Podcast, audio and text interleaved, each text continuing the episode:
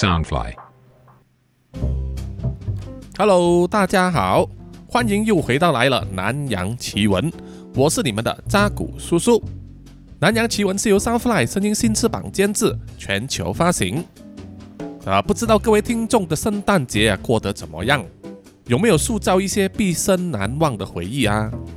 在现在这个时代啊，每个人都有每个人的困难，希望大家都能够紧抓住身边陪你一起度过困难的人啊，要好好的珍惜他们。准备迎接新的啊，可能是变幻莫测的二零二二年。好，说回南洋奇闻呢，从开播到现在，经历了一百一十多集，各种各样的故事呢，收获了很多听众啊。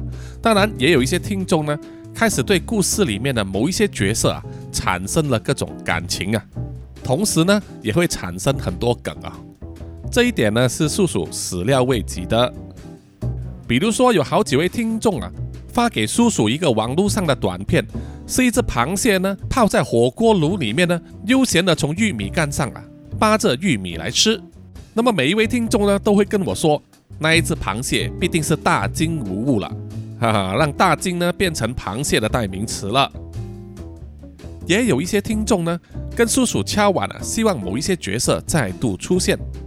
所以呢。本集的故事也算是回应这个要求啊，就是让两位在九十到九十三集《暗黑之女》系列里面和人气非常高的吃人妖怪苏拉雅对抗的两位曼谷警察 Sam 和派了，再一次的出场。对于不熟悉 Sam 和派两位警察的背景的听众呢，欢迎大家去听九十集开始的《暗黑之女》系列哦。相信听过之后呢，你们都会喜欢这一位有洁癖啊，整天比兰花指的同性恋警察 Sam，以及老练的即将退休、行事风格呢非常干练的警察派了。好，二话不说，我们就马上进入剧情吧。刚刚过完圣诞佳节，一大清早呢，Sam 就精神抖擞地回到了警局。他看到阿派并没有躺在办公室的沙发上啊，嘴角就露出了会心的一笑。终于啊，那个老家伙呢都有机会回去家里啊陪陪家人，不会在警局过夜了。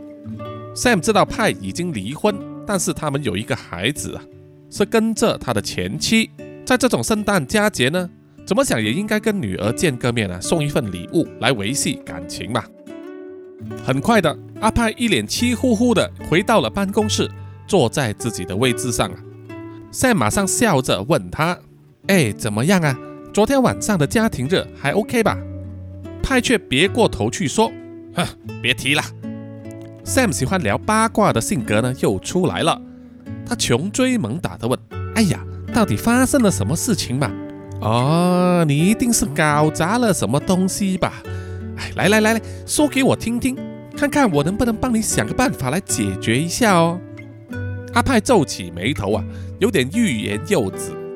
Sam 就说：“他也，不要吞吞吐吐了，像个男人行不行啊？有话就直说嘛。”于是派很无奈的就说了：“哎呀，昨天晚上一起吃晚餐的时候，本来还好好的，就是之后送了一份礼物给我女儿。”那个女人就说：“我完全不懂女儿的心思，跟我吵起来，然后就，哎呀，就没有然后了。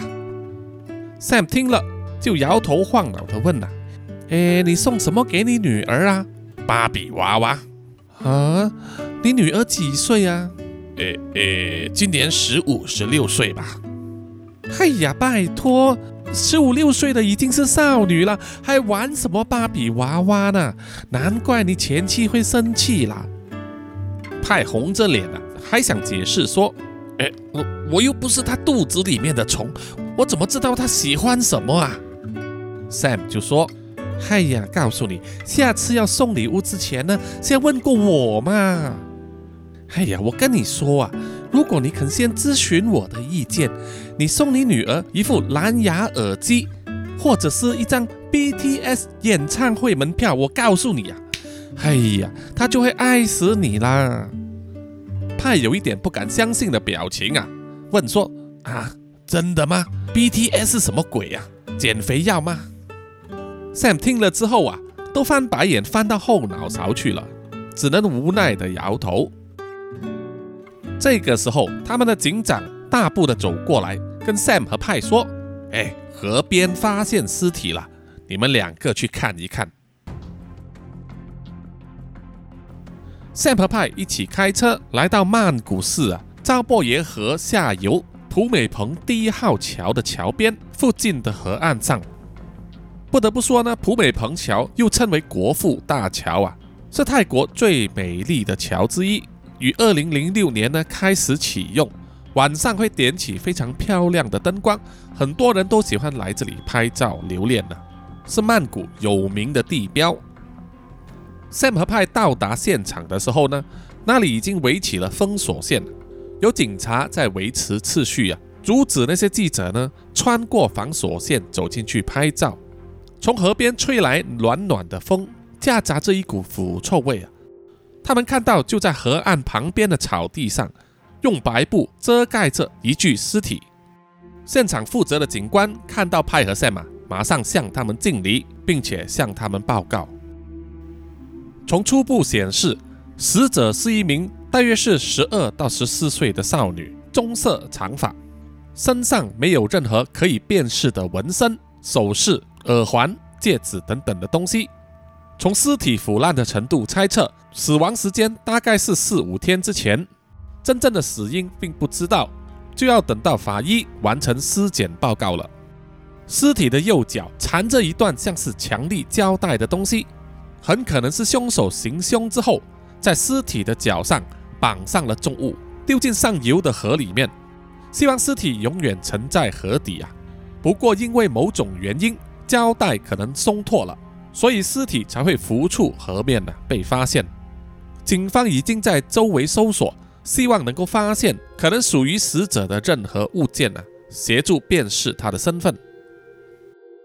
派和 Sam 走到尸体旁边。蹲了下来，揭开了白布，看了看浮肿的尸体。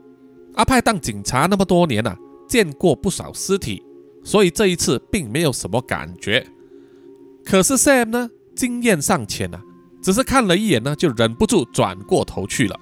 这个时候，Sam 就感觉到有一个湿漉漉的手呢，抓住他的手臂。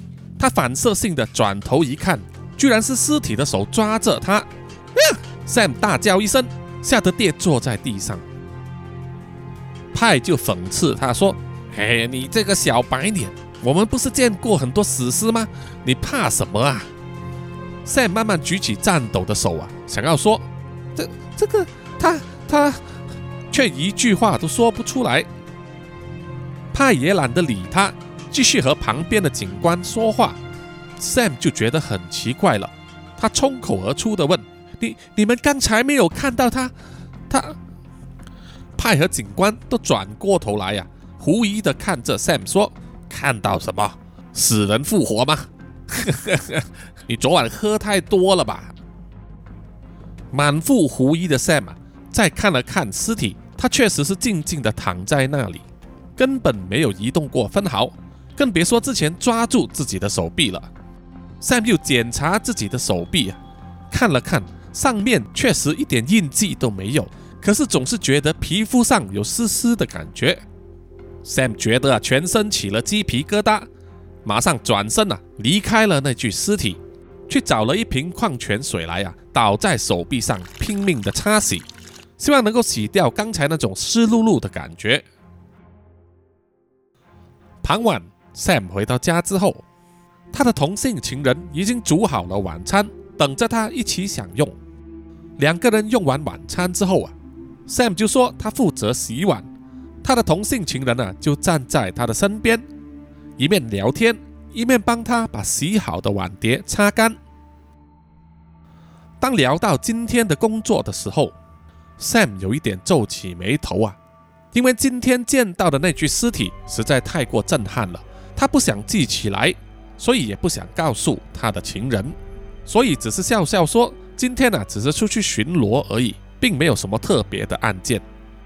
当 Sam 把最后一个碟子冲洗干净之后，正要交给他的情人，他就看见了碟子上沾着一点墨绿色的污迹，他觉得有点奇怪呀，明明自己已经擦干净了。于是他又把碟子呢移回到洗碗盆里面了，打开了水龙头，想要继续冲洗。把污迹冲干净之后，Sam 又把碟子拿起来。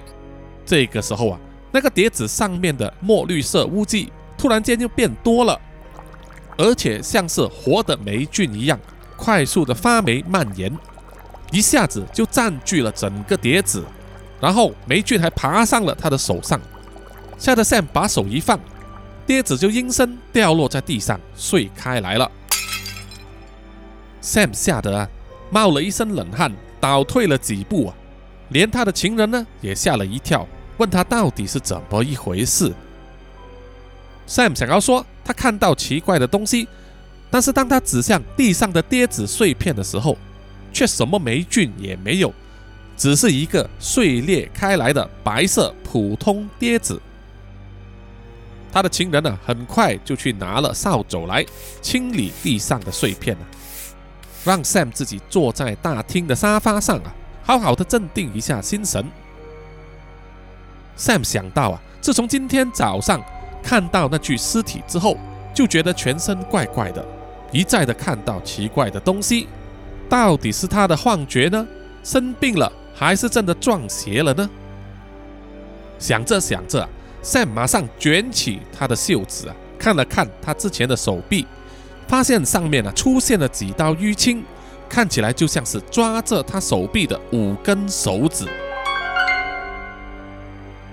隔天到警局上班的时候，阿派啊非常的惊讶，他第一次看见 Sam 啊无精打采的躺在自己的办公桌上，看起来好像没有睡过一顿好觉啊。于是他就问啊：“哎，Sam。”怎么了？失眠吗？很少见哦。Sam 看到派来了，就非常焦急的跟他说：“哎呀，我跟你说啊，昨天晚上我一直做噩梦啊，我觉得我我可能撞邪了。”“嗯？怎么可能呢？我们当警察阳气很盛的，一般孤魂野鬼根本不可能会招惹我们的。”Sam 于是走到阿派的身边。伸出自己的右手啊，慢慢的拆开手臂上包扎的纱布。哎呀，来来，我给你看这个这个。阿派看到 Sam 手臂上的淤青，也不觉得有什么稀奇呀。他说：“啊，这没什么啊，是你跟你的爱人玩得太激烈了吧？你也好 SM 那一口吗？”Sam 气得用力拍在派的肩膀上，大骂他说。干你爸啦！你才 S M 啦！你仔细看清楚，这个淤青不就像是人的手指吗？派听了，侧了侧头啊，举起自己的右手，放在 Sam 手臂上的淤青的位置比了一比啊，觉得说淤青的位置的确跟一个手掌的五指位置啊非常相似，只是尺寸小一点，看起来就是小孩子的手印。Sam 又说。我跟你讲啊，这个很邪门呐！昨天我们不是去那个河边看那具尸体吗？那个时候我就感觉到自己的这个手臂被那个尸体抓了一下，吓得我心肝都跳出来了。原本还以为是我的幻觉，可是昨天晚上我在家里的时候，又看到一些很奇怪的幻觉，然后这个手印又出现了，我觉得真的是撞邪了。派听了之后啊，沉默不语啊。他并不是不敬畏鬼神的人，而且之前他也和 Sam 一起和会飞的吃人怪物苏拉雅战斗过的经验。既然连那种妖怪都存在的话，那么世界上有鬼就一点都不稀奇了。派就拍拍 Sam 的肩膀啊，安慰他说：“哎呀，既然这样子的话，待会我们去找法医拿了尸检报告之后。”再带你去庙里面找一位高僧，给你用金驱魔一下，可以了吧？Sam 只能无奈的点点头。于是两个人呢就开车去了医院，找法医拿那份尸检报告。报告上面就显示呢，尸体因为腐烂的关系啊，没有办法找出确切的死因。但是从喉咙以及肺里面的积水来看呢。他应该是死后才被抛进河里面的。在尸体的子宫里面，勉强能够采取到一些看起来像是精液的样本，已经送去做 DNA 检测了。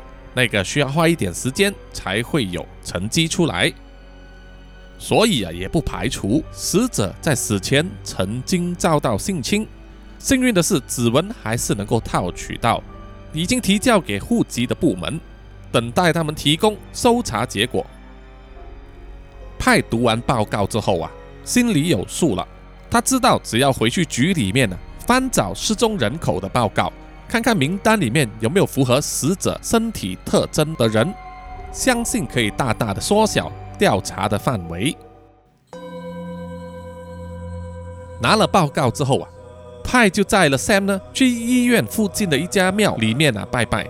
庙里的僧侣念了经之后，给 Sam 的手腕上啊绑上一条黄色的绳子，说有了这个之后啊，孤魂野鬼就不会来骚扰他了。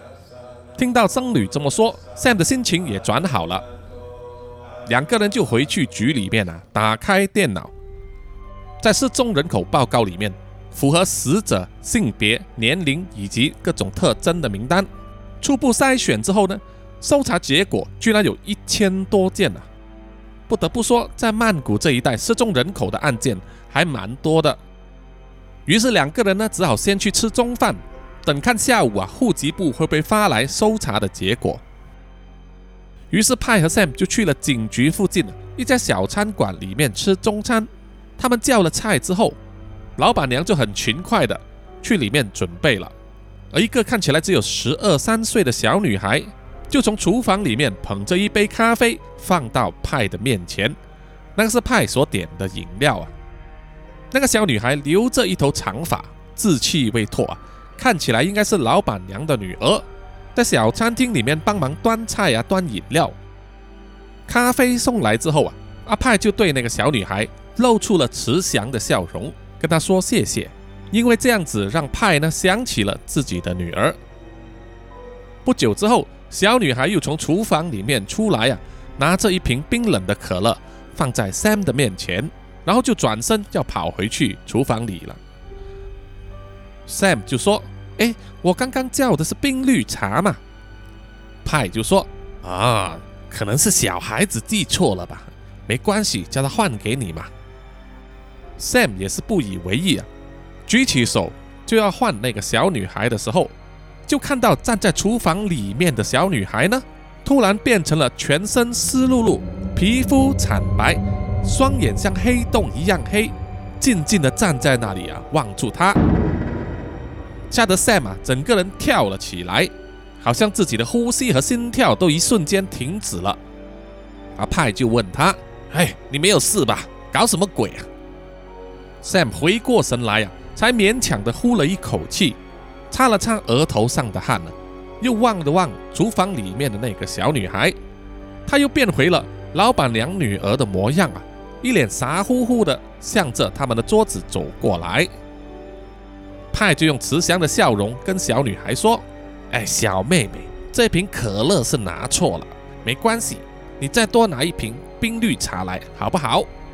小女孩顿了顿，想起来的确是自己记错了，很可爱的做了一个弯腰鞠躬的动作啊，表示道歉，然后又跑进去里面，再开一瓶新的冰绿茶来。派从小女孩的手上接过了那一瓶新的冰绿茶之后啊。放在 Sam 的面前，说：“那来喝吧。”Sam 一时之间也不知道应该说什么，只好心有余悸的慢慢的喝那一瓶冰绿茶，再摸摸手腕上的黄绳呢，不由自主的怀疑黄绳到底有没有力量能够保护他。好不容易吃完中饭之后，回到了警局，这个时候他们就收到了传真，于是啊，就马上打开电脑。去取出死者的资料。死者名叫雅雅，十四岁，在曼谷的一家国际学校中学部就读。资料上显示，他的母亲莹因为犯了偷窃罪啊，被判坐牢三年，到目前为止还有半年才会出狱。而他的生父不详，所以是来自一个单亲家庭。在母亲入狱之后，由社会福利部暂时收养照顾。然后很快的就被本地一个富商的家庭收养，成为他们的养女。他又将丫丫的记录输入失踪人口名单里面，就找到了结果。报告上显示，雅雅是在发现尸体的五天之前早上去了上学之后就没有回过家。当天晚上，他的养父养母就到警局报案，说他失踪了。所以从死亡时间来推断呢，雅雅可能就是在失踪那一天就被杀死，然后抛入河中弃尸。Sam 马上在 Facebook 上啊去搜寻雅雅的账号，很快就找到了。他最后的贴文是在失踪前的两天，贴的是他和同学的合照。Sam 在翻查雅雅在 Facebook 上所有的照片呢，发现她是一个开朗、活泼、健康、很爱运动的女孩。虽然只有十四岁啊，但是外表比实际年龄还要成熟。有大眼睛、坚挺的鼻子和瓜子脸啊，应该是很受男生欢迎的类型。大部分的照片都是在学校里面和同学的合照，或者是他自己呢穿上各种各样的运动服装自拍。看来雅雅有加入篮球队、啦啦队，还有同乐队的经验。看来他被收养之后，生活过得很不错。相簿里面也有几张他和家庭成员的合照。包括自己的生母印，应该是入狱前的照片了。明显的看出，雅雅呢是继承了母亲的美貌。而根据资料显示，收养她的家庭是一对夫妻，本身就育有一个儿子。养父叫做阿铁，养母叫做派林。他们在曼谷市里面有开设两家托儿中心兼幼儿园，看起来蛮赚钱的。他们开的都是名车。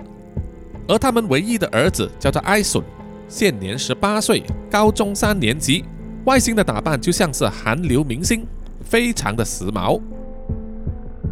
Sam 透过荧幕看着雅雅的照片啊，不禁全身起了鸡皮疙瘩，因为雅雅的样子就和刚刚在吃中饭的时候看到的那个全身湿漉漉的女孩的幻影啊，非常相似。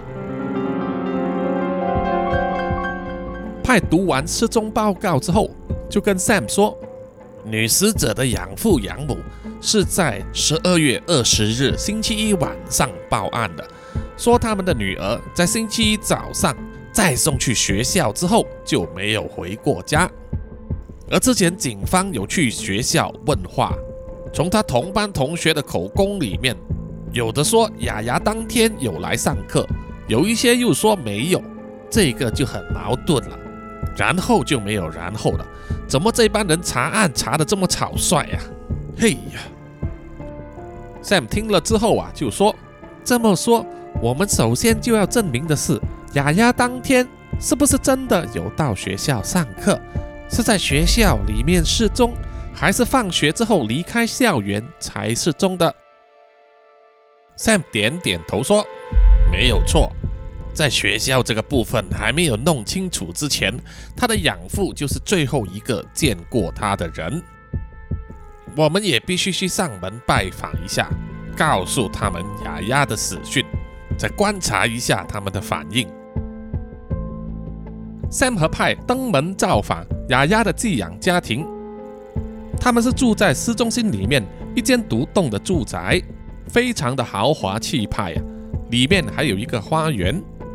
花园里面就停了三台车，全部都是宝马，有七系列的豪华房车，X 五系列的 SUV，以及三系列的双门跑车。很明显啊，就是养父、养母和他的养兄三人各自所开的。Sam 很主动的拿出他的手机，给每一辆车的前后啊拍了照片，记下他们的车牌号码。毫无意外的。他的养父、养母和养兄呢？听到警方找到雅雅的尸体之后，都哭得悲从中来。派和 Sam 就逐一的问他们最后一次见到雅雅的情况。养父阿迪说，他是在十二月二十日早上大约七点三十分，用自己的轿车载雅雅出门上学。自从他收养了雅雅之后啊，每一次都是由他负责接送的。阿迪说，他当时大约是在七点四十五分左右一如往常的停在了学校的门口，让雅雅下车，然后自己就开车离开，回去托儿中心。他说那一天雅雅也没有什么异常，就和平时一样。而接下来养母拍里就说，雅雅失踪的当天早上七点钟左右，她已经煮好了早餐，放在餐桌上。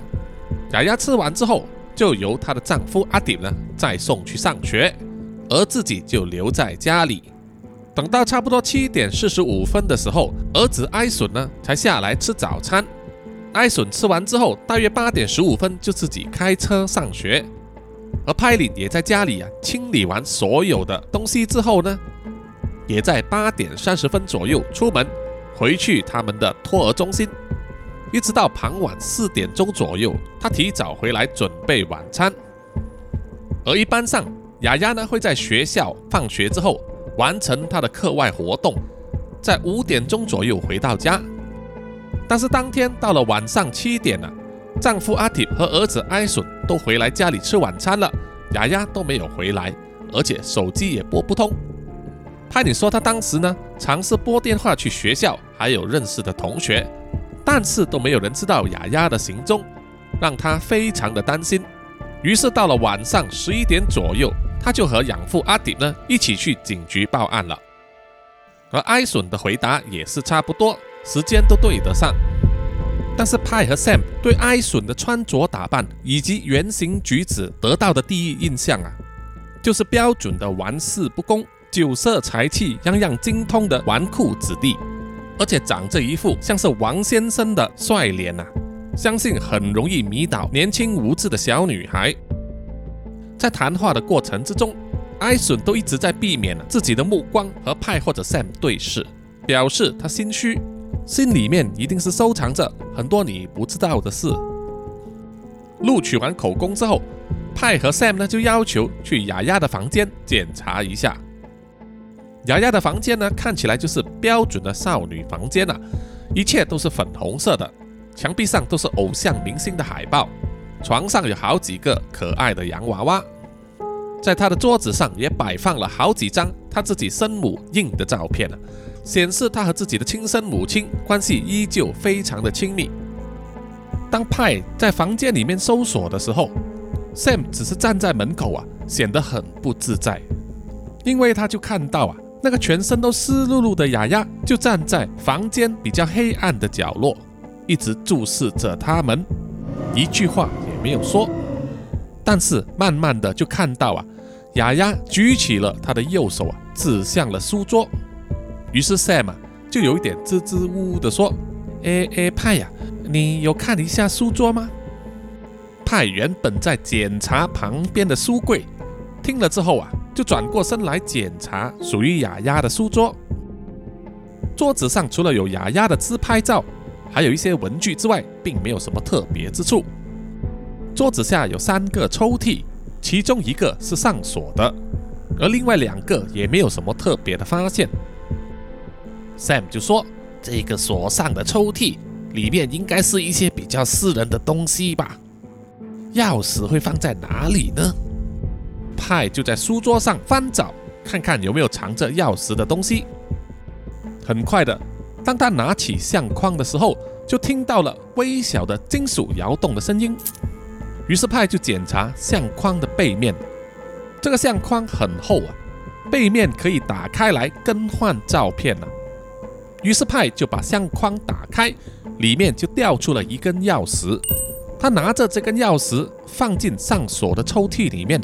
成功打开了抽屉，里面收藏着的有一些便宜的首饰，一本银行存折，是他的亲生母亲开给他的儿童储蓄户口，里面有几万块钱泰铢，然后还有一个硬皮盒子，是用来收藏日记的，但是打开来看，里面只有一本空白的日记。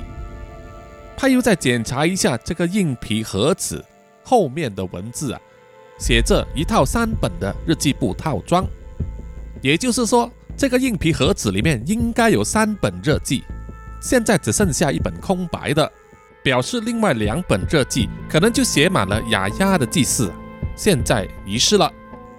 派并没有说什么，他只是将这个硬皮盒子呢拿给 Sam 看。Sam 接过来的时候，有一些神不守舍，他不断的四处张望，但是发现啊，刚才那个像是雅雅的幽灵黑影呢，已经消失在房间之中。Sam 觉得心里松了一口气，他的心思终于可以专注一点了。Sam 仔细观察之后，也了解了派的意思啊，只是他们没有当场说破。检查完之后，派就说要离开了。在临走之前，派还交代了阿迪和派林呢，看什么时候可以获得准许领回亚雅的大体，以便他们安排后事。阿迪和派林呢，泪眼盈眶的握着派的手啊，跟他们说谢谢。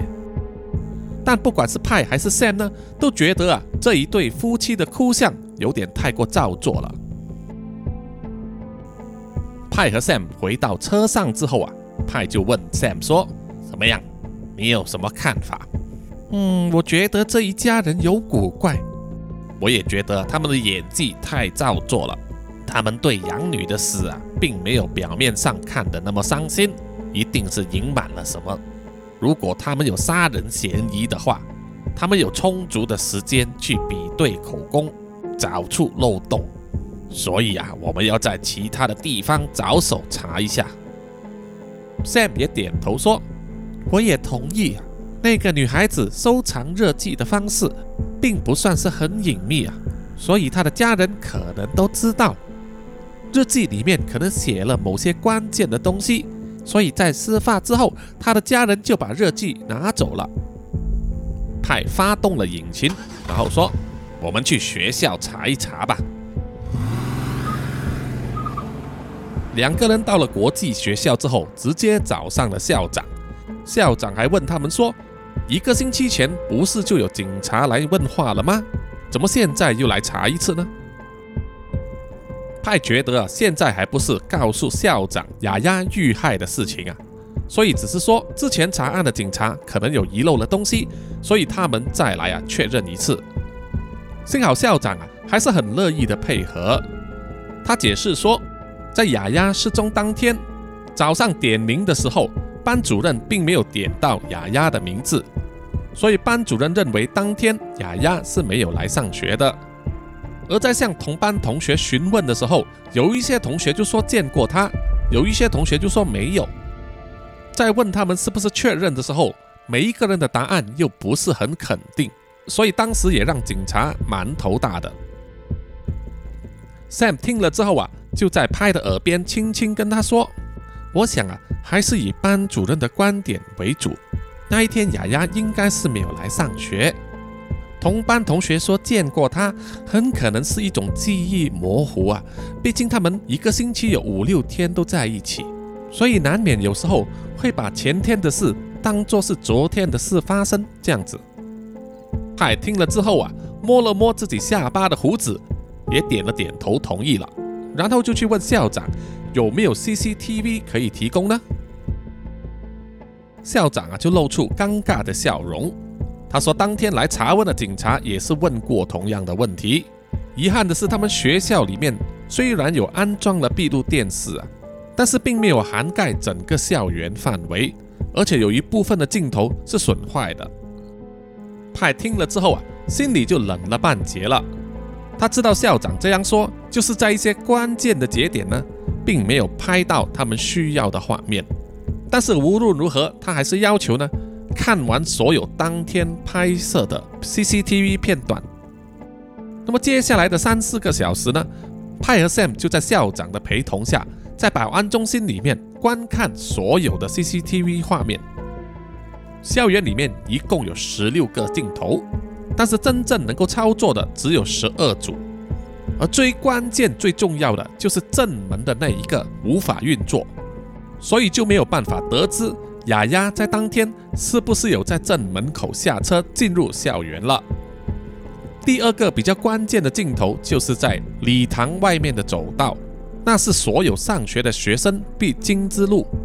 派和赛马盯着那个画面看了好久啊。有看到好几个看起来是雅雅的学生的身影，但是问题是画面比较模糊，不能看清楚她的容貌啊，没有办法百分之百确认。而最后还有一个镜头拍到的画面呢，就是在学校的侧门，那扇门都是长期关闭的，所以不会有学生出入。原本校长是不建议看这一段画面的，可是派和 Sam 还是坚持要看完。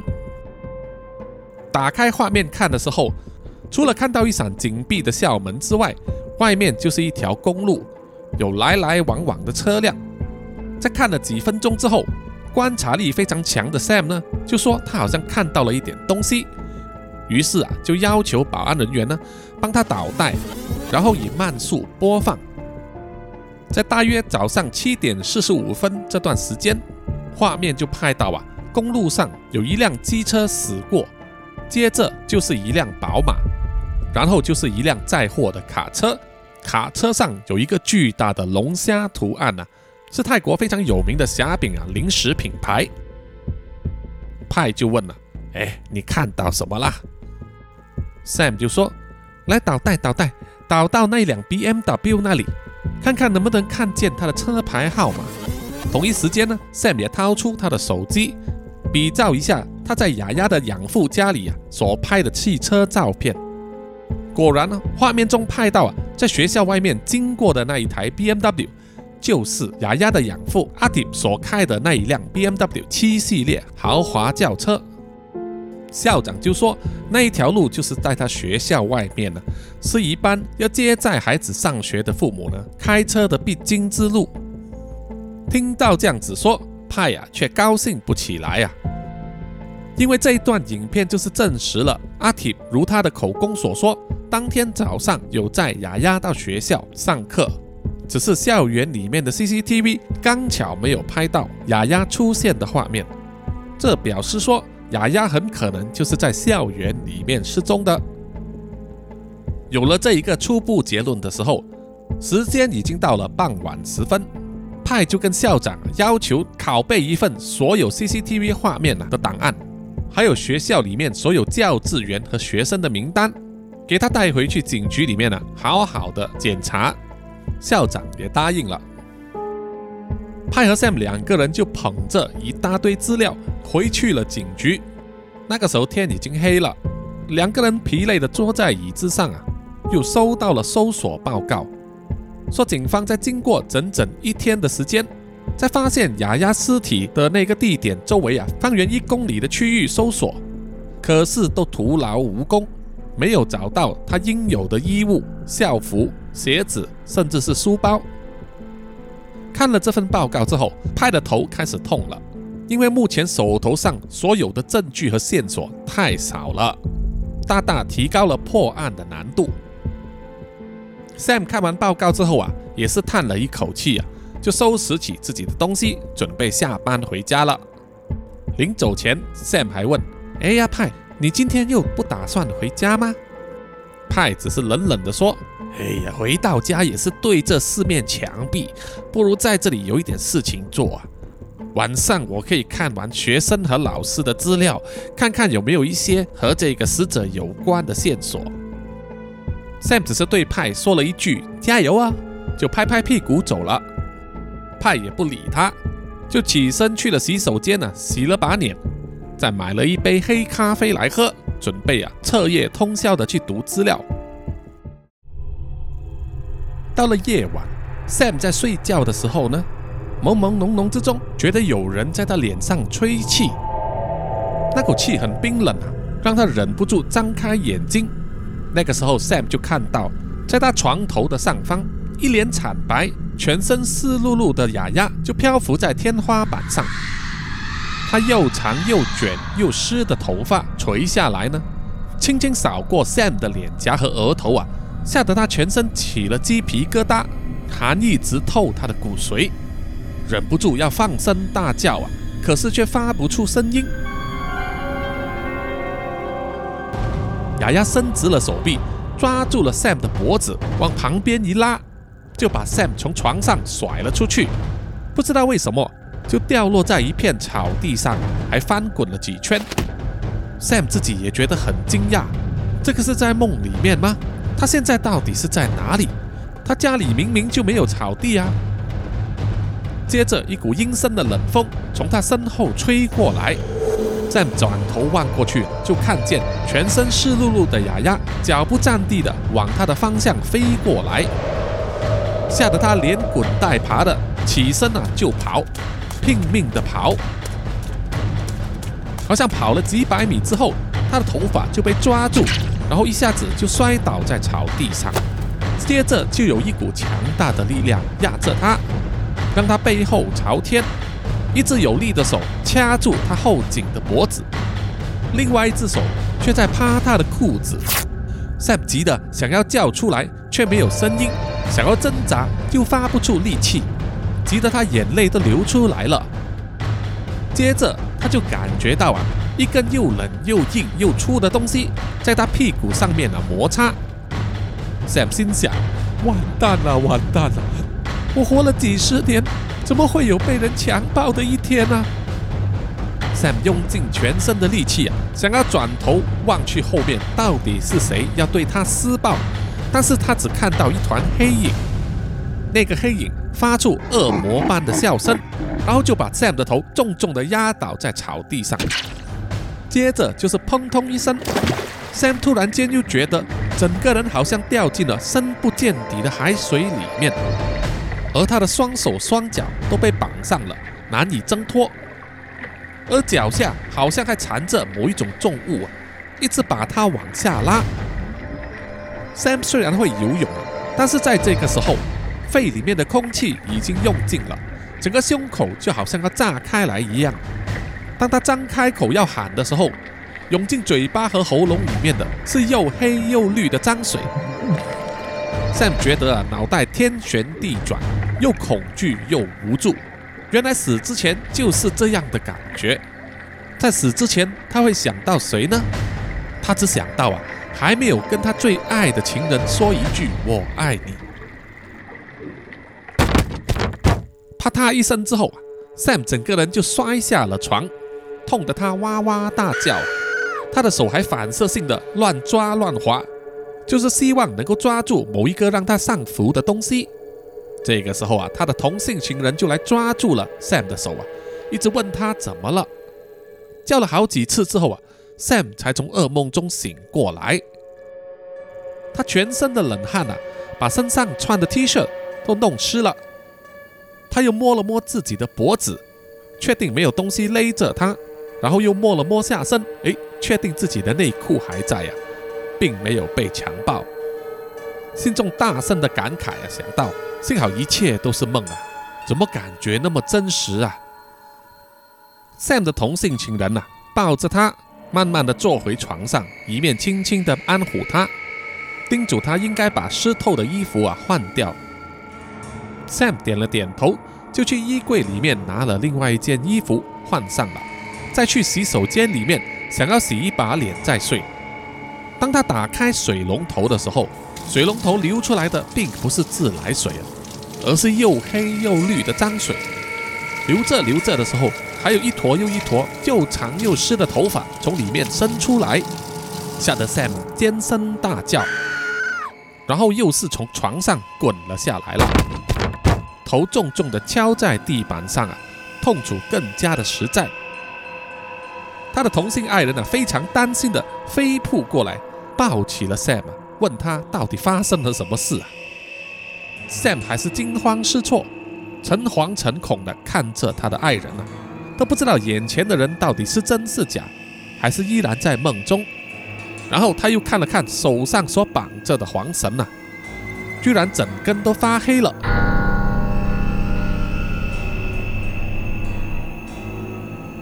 好，本集的南洋奇闻故事呢，就暂时告一段落，请各位听众要接下去听下一集的大结局了。有什么感想或者留言的话，欢迎到南洋奇闻的 IG、Facebook、Apple Podcast、YouTube、Mixerbox 等等呢留言点赞哈。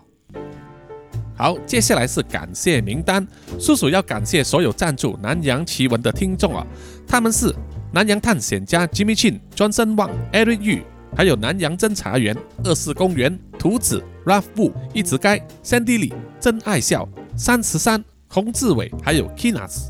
谢谢谢谢你们，另外还要感谢呢，在少奥那里赞助的 Forensic Psychologist，他留言说扎古叔叔超可爱，小小赞助啊，加油哦！啊，谢谢你，谢谢你。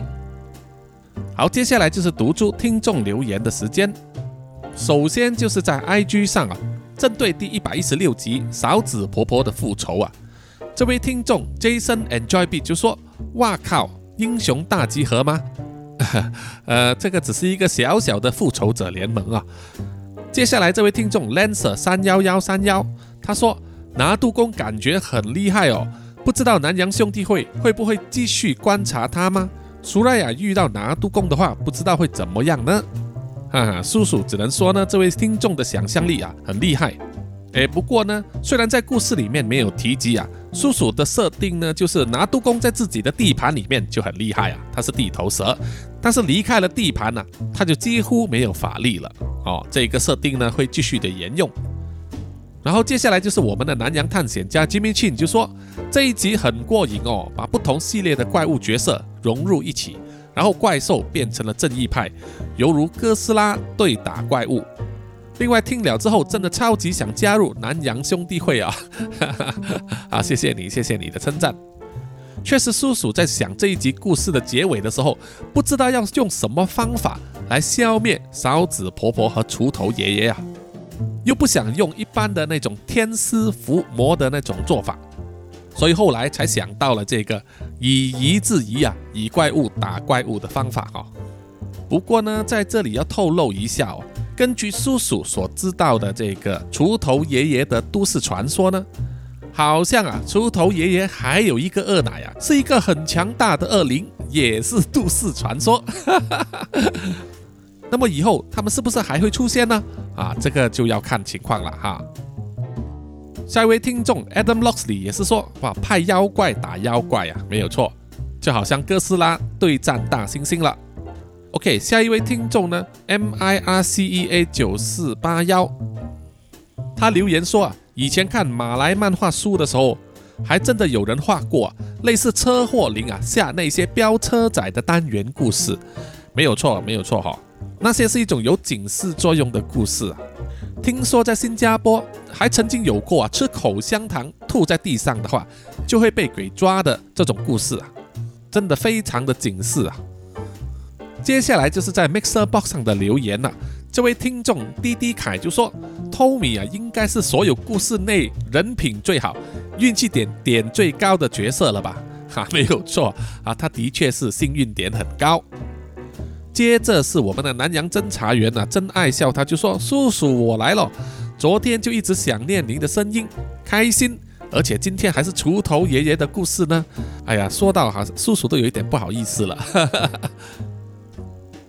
接下来，另外一位听众静就说：“叔叔竟然把两个故事融合在一起了，我超喜欢地铁魔兽那集的，以为以后没有后续了。希望叔叔以后多讲一点奇珍异兽的故事啊，勺子婆婆这种都市传说的故事也不错。谢谢你，谢谢你啊！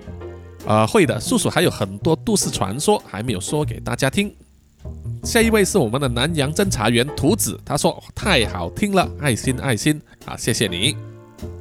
最后一位是直接私信我的这位听众，叫做 Orange，他说他是来自台湾的粉丝，那么喜欢南洋奇闻的这个叙事方式啊，超赞的，怕他不敢晚上听，那么希望叔叔呢可以解说多一点南洋的降头之类的故事哈。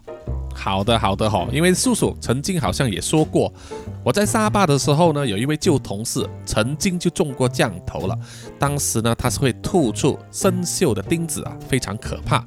那么素素也是在整理一个南洋降头的故事啊，等整理好后哈，想好了结局之后，就会跟大家分享了。好，我们就到此为止，下一集再见，拜拜。